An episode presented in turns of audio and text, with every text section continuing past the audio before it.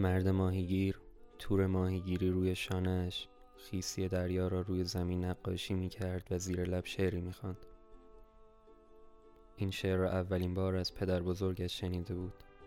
وقتی بچه بود پدر بزرگش بعضی شبها به خانهشان می آمد تا سهم ماهی های مادرش را بدهد. بوی تنباکوی خیس و شوری دریا را که حس می کرد می فهمید که شام امشب ماهی است.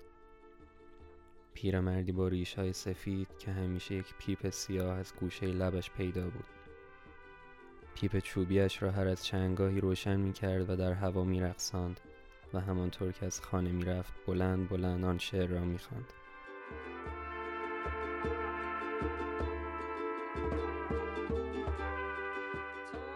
دیوارهایی تمام شهر را احاطه کردند اما من از تمام آنها بالا می روم تا به تماشای دریا بنشینم روزی همه چیز به پایان می رسد و آب دریا بالا می آید تا مرا در خود مغروق سازد.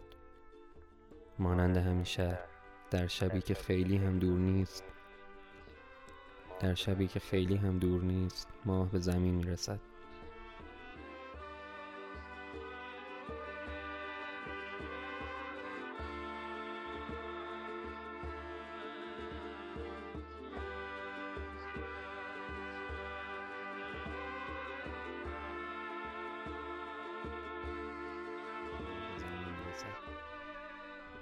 مرد ماهیگیر می‌دانست که پیرمرد حقیقت دریا را فهمیده بود.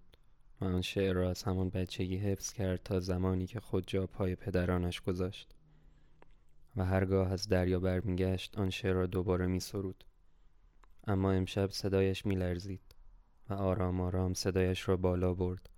طوری که همه شهر کوچکمان سرشان را از پنجره ها بیرون آوردند و همانطور که ماه نگاه می کردند با مرد ماهیگیر هم نبا شدند تا وقتی که مرد از دروازه های شهر گذر کرد و همه شهر به دنبال او راه افتادند.